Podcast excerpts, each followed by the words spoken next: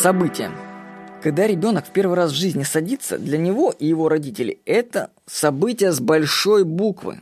Потом он встает в первый раз в жизни, это тоже событие с большой буквы. Начинает ходить – событие. Но если посмотреть на эти события с точки зрения других людей, то мы увидим, что сидеть и ходить умеют все. Вообще это обыденно и банально довольно-таки. И люди часто путают оценку важности событий.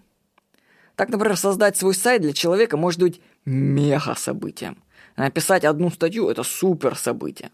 Но со стороны реальности это вообще ничем не отличается от того, что ребенок просто начал сидеть, например. То, что для тебя лично событие, для других – это обыденность. И важно не завышать оценку событий. Нужно помнить, что когда ты начинаешь сидеть, ну в кавычках что-то только начинаешь делать, есть тот, кто пробегает 100-метровку за 9,5 секунд. Ну, вы поняли смысл, да? Надеюсь, что я так...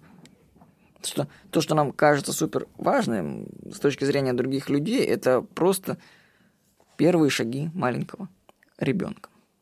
Поэтому не завышайте важность событий. Ну, нет, конечно, вы можете радоваться изнутри этим событиям, но помните, что абсолютно, если взять их величину, это ничто.